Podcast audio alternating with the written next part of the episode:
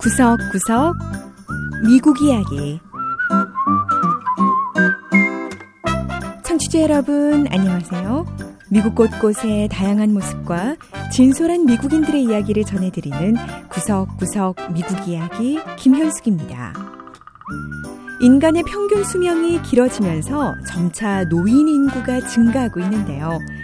그렇다 보니 노인성 질환을 앓는 사람들 또한 많아지고 있습니다.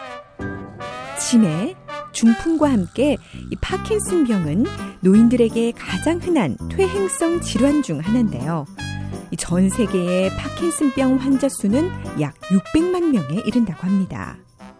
파킨슨병 치료는 주로 약물과 수술에 의존하고 있지요. 자, 그런데 최근 들어 기존의 치료법보다 훨씬 싸고 효과적인 치료법이 두각을 나타내고 있는데요. 바로 운동입니다. 미서부 콜로라도주 보이더러 가서 운동으로 파킨슨병을 이겨내고 있는 노인들을 만나보죠. 첫 번째 이야기.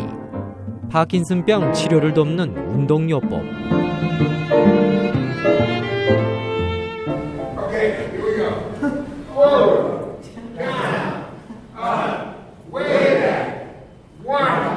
보이더시의 한 체육관에서 20여 명의 노인이 운동을 하고 있습니다. 어르신들 땀이 나도록 팔을 앞으로 뒤로 뻗고 또 발을 들었다 내렸다 하며 열심히 운동하고 있는데요. 수강생들 앞에서 강렬한 눈빛으로 운동을 이끌고 있는 사람은 75살의 게리 hurl, catch, 대부분의 노인은 동작을 하면서도 손발이 쉴 새 없이 떨리기도 하고 또 구부정한 몸이 잘 펴지지도 않네요. 왜냐하면 이 운동교실에 함께한 어르신들은 다들 파킨슨병을 앓고 있기 때문입니다. 파킨슨병은 퇴행성 신경조직장애로 똑바로 걷기나 균형 잡기가 매우 힘들고 그렇다 보니 대부분 운동은 엄두도 못 내지요. 하지만 게리 할아버지가 진행하는 이 수업에 참가한 어르신들은 일주일에 몇 차례 운동 시간을 갖습니다. 이 할아버지는 첫째, 자신이 파킨슨 병을 앓고 있고, 둘째, 운동이 필요하고, 셋째, 같은 병을 앓는 사람들과 동지애를 느끼기 위해 운동교실을 찾는다고 말했고요. 또한 할머니는 운동하는 동안 그리고 운동을 마치고 나면 기분이 좋아진다며 운동 교실을 찾는 이유를 설명했습니다. 게리 소블 씨는 3년째 운동 교실을 진행하면서 수천 명의 파킨슨병 환자들을 도왔죠. 게리 씨는 운동 교실을 찾는 노인들에게 본인들이 생각하는 것보다 훨씬 더 많은 걸 할 수 있다는 사실을 강조한다고 했습니다. I want them tired. 전 수강생들을 피곤하게 만들려고 노력합니다. 수업을 다 마치고 피곤하냐고 물어보는데 그렇다고 하면 그렇게 기분이 좋을 수 없어요. 파킨슨병 환자들은 피곤할 때까지 운동하는 게 불가능하다고 생각하거든요. 게리 씨는 사실 이 모든 일이 꿈만 같다고 합니다. 왜냐하면 4년 전부터 게리 씨의 파킨슨병 증세가 악화됐기 때문이죠. 당시만 해도 누군가의 도움이 없이는 침대에서 일어나지 못했다고 하네요. Walking was a problem because I would trip 걷는 게 문제였습니다. 계속 넘어지기 일수였거든요. 차에 타고 내리는 것도 힘들었는데요. 또 반사신경이 떨어져서 운전도 불가능했습니다. 갑자기 멈출 수 없었으니까요. 전반적으로 행동이 둔하고 느려졌어요. 게리 씨는 60대 초반까지만 해도 마라톤을 뛸 정도로 운동을 즐겨 했다고 합니다. 하지만 2008년 파킨슨병을 진단받았고 의사는 사고를 피하는 최고의 길은 움직이지 않는 거라고 조언했다고 하네요. 게리 씨는 의사의 말에 자신이 좋아하던 운동을 관둬야만 했습니다. 거기다 이 치료제의 부작용이 걱정돼 약물도 중단했지요. 그러던 어느 날 게리 씨는 식당에서 밥을 먹고 계산서에 서명을 하는데 손이 심하게 떨려 서명조차 못하는 자신을 발견하게 됩니다. 그날은 정말 기분이 바닥을 쳤어요. 내 자신이 간단한 서명조차 못한다는 게 믿어지지 않았습니다.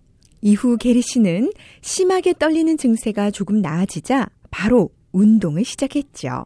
그리고 약물도 조금씩 먹기 시작했는데요.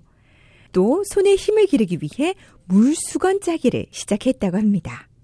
드디어 어느 날 물수건 짜기가 성공했다는데요.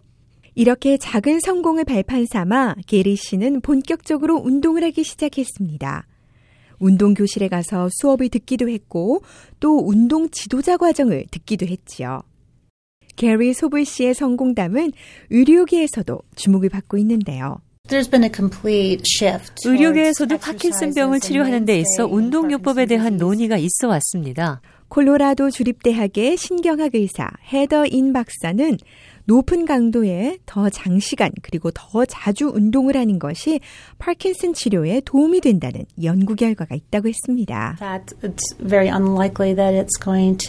사실 운동을 하는 게 파킨슨병 환자들의 증세에는 큰 변화를 주지 못합니다. 하지만 병으로 인해 불구가 되는 걸 늦추는 데는 운동이 도움이 되는 것으로 나타났습니다.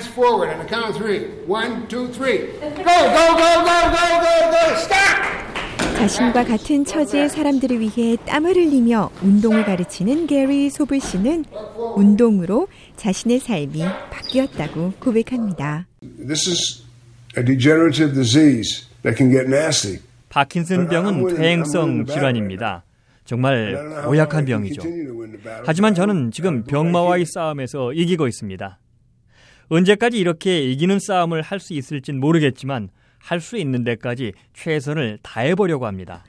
자, 열정이 넘치는 게리 소블 할아버지. 앞으로 요가와 사교춤 등을 접목한 새로운 운동 교실을 시작할 예정이라고 합니다. 두 번째 이야기. 재미있게 놀면서 수학을 배우는 뉴욕 수학박물관.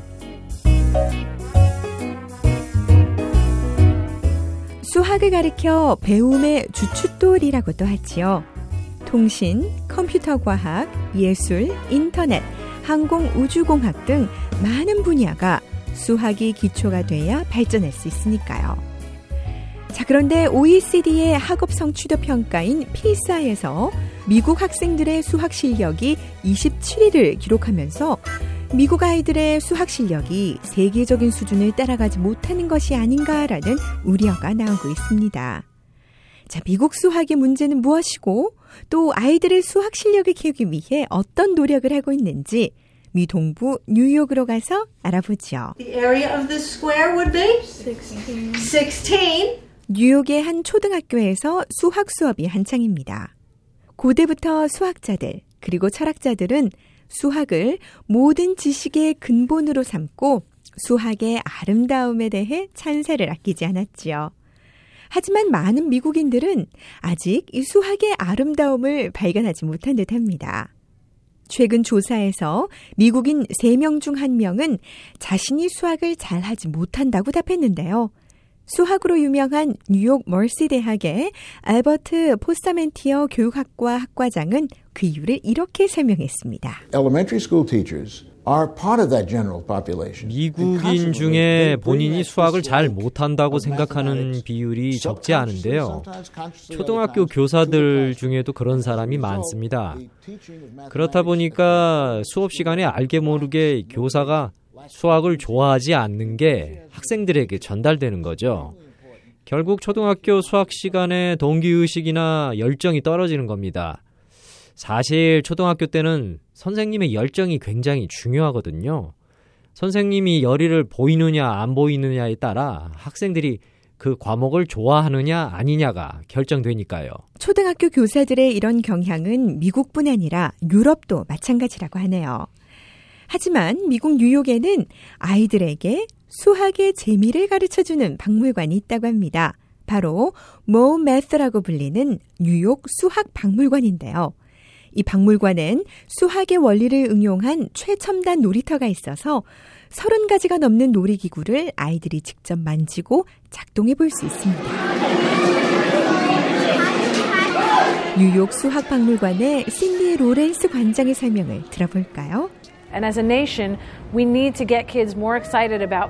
아이들이 수학과 과학 그리고 기술에 더 관심을 갖도록 국가적으로 더 큰 노력을 기울여야 합니다. 이런 노력이 곧 미국의 생산력과 노동력을 좌우하게 될 테니까요. 뉴욕 수학박물관은 매일 많은 아이들과 어른들로 북적입니다. 이곳에선 바퀴가 사각형인 자전거도 탈 수 있고 또 대형 도토리 위를 달리는 회전차를 타볼 수도 있지요.